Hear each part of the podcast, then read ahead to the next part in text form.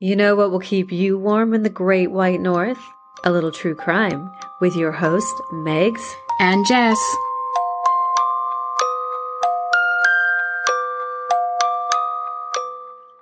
Coming to you live from the car. In Jesse's closet. One day it'll be a studio. Sometimes you have to improvise, this is true. right? How are you? I'm good. How are you? Good. It's been rainy here, but I you know what? I can't complain. We need the weather. We need the with the rain. So Yeah, we we need it here too. It's it's it is a wee bit dry and it keeps teasing. It's like cloudy and windy and then just kidding, it's sunny now. So, it's very unpredictable. Well, our next 14 day forecast looks mighty swell in Edmonton. So, really, that's our summer. the next 14 days is coming up. so, enjoy it. And then it's winter. Um, yes. So, I'm very much looking forward to it. you got to put that baby oil on while you can. Oh, no, no, not anymore. SPF like 60 for this gal. Oh, I know, I hear you. But we had a big week. We did. What happened, Megan?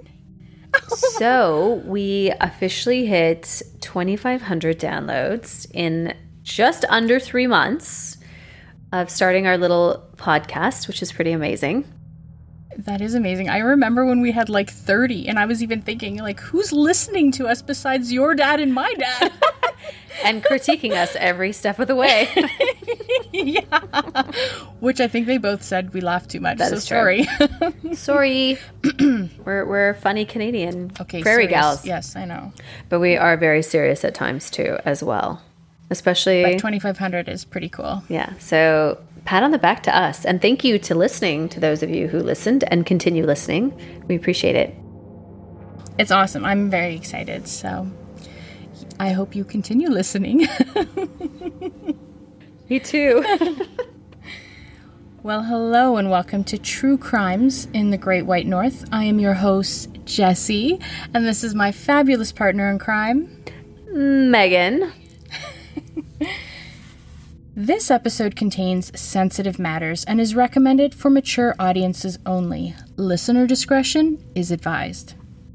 As much as we are wannabe amateur detectives and journalists, alas, we are just two prairie girls with a natural curiosity for true crime.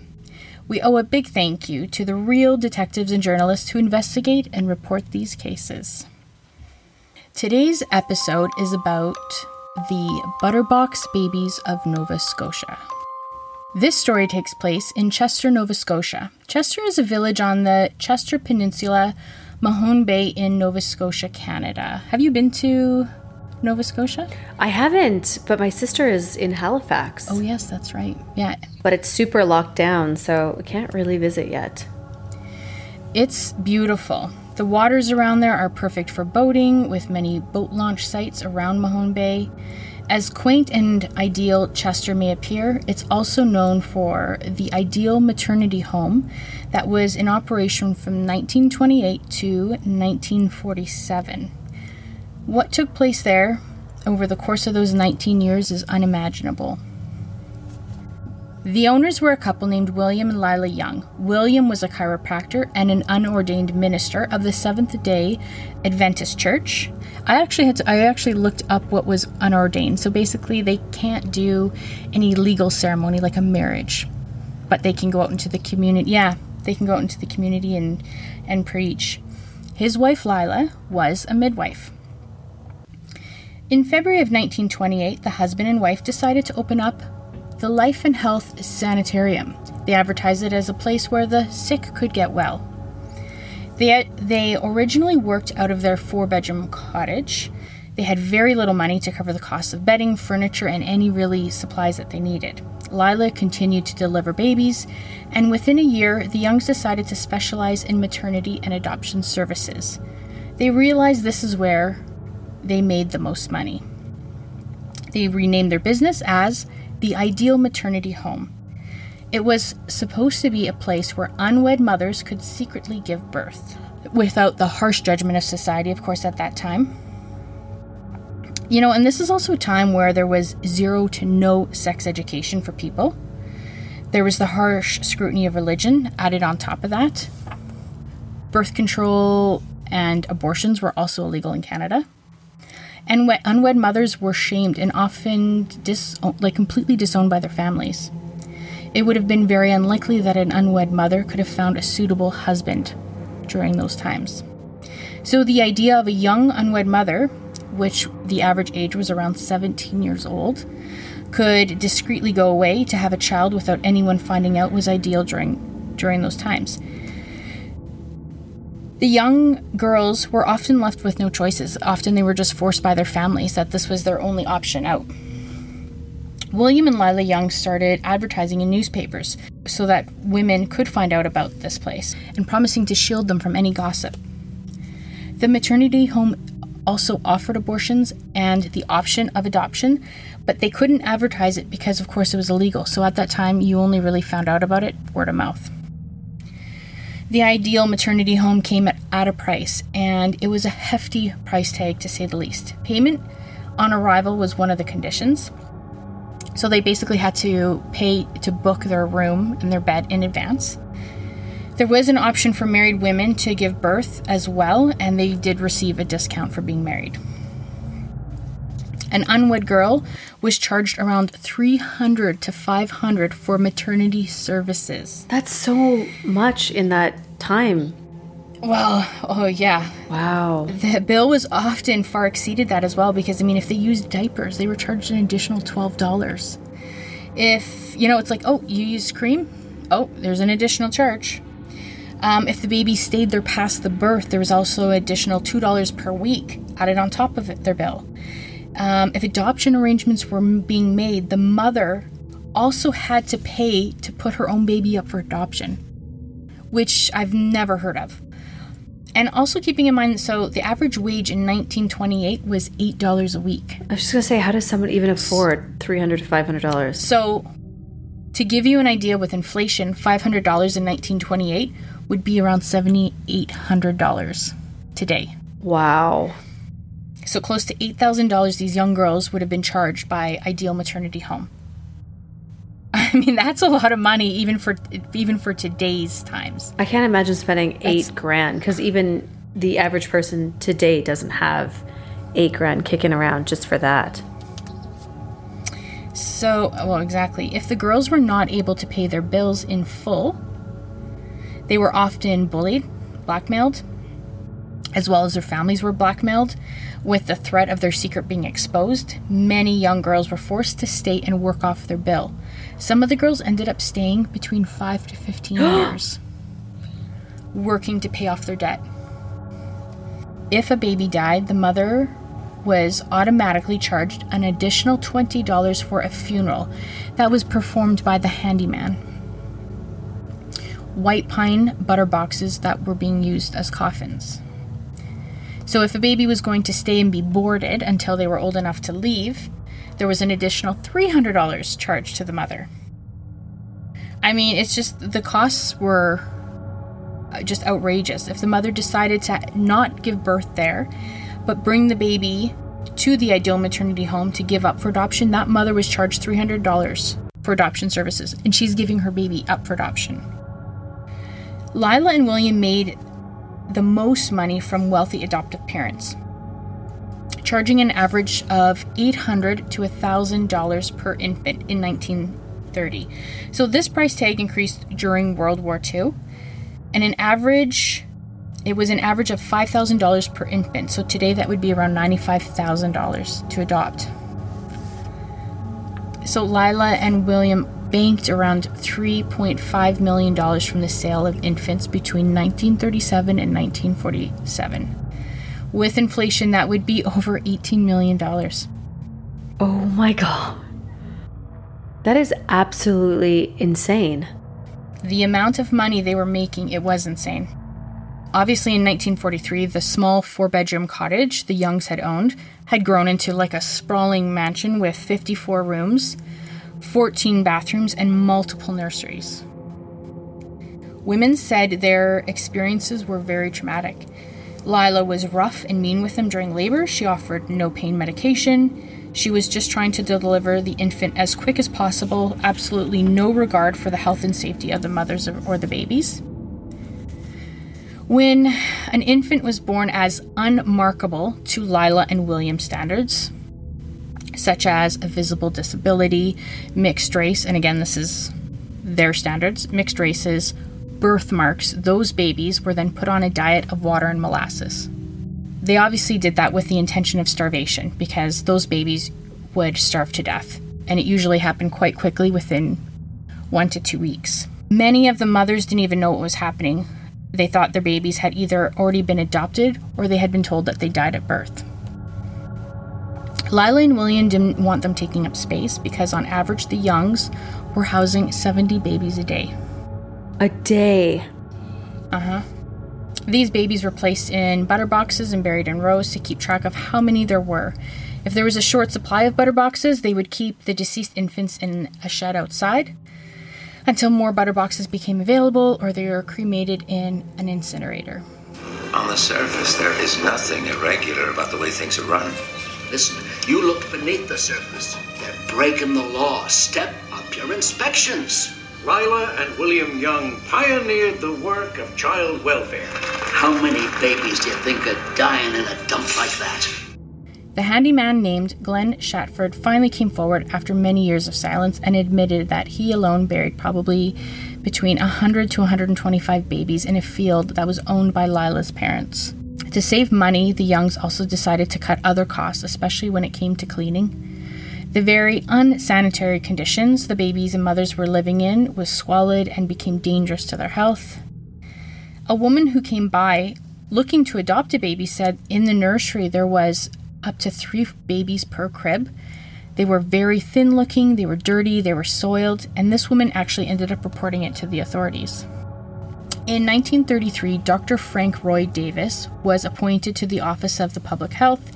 He had started to hear rumors about dead babies and took it upon himself to keep an eye on the ideal maternity home.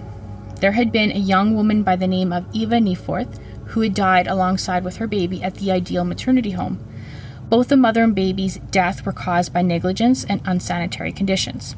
So on March 4th, 1936, Lila and William Young were both charged with two counts of manslaughter, only to be found acquitted on all charges. This not guilty verdict is likely because the Youngs did have the support of many politicians and prominent people in the community. There were many of them who used their adoption services to adopt an infant themselves, this is li- likely why they had been acquitted. It wasn't until 1945, which is almost a decade after that manslaughter charge, the RCMP were able to find evidence of neglect. Inspectors found squalid conditions, swarming flies, filthy beds, babies that weighed half their weight of what they should be. And these babies were likely the babies that were on a diet of molasses and water. There was an amendment to the Maternity Boarding Housing Act which forced the Youngs to apply for a license. When they did, their application was rejected, and the Youngs were charged with eight counts, including practicing medicine without a license, violation of Maternity Boarding House Act, and they were convicted on three counts and fined a measly $150. Wow. Out of their out of their three and a half million that they made. Yeah, I mean, that was absolutely nothing to them. By 1945, the ideal maternity homes doors were finally shut for good.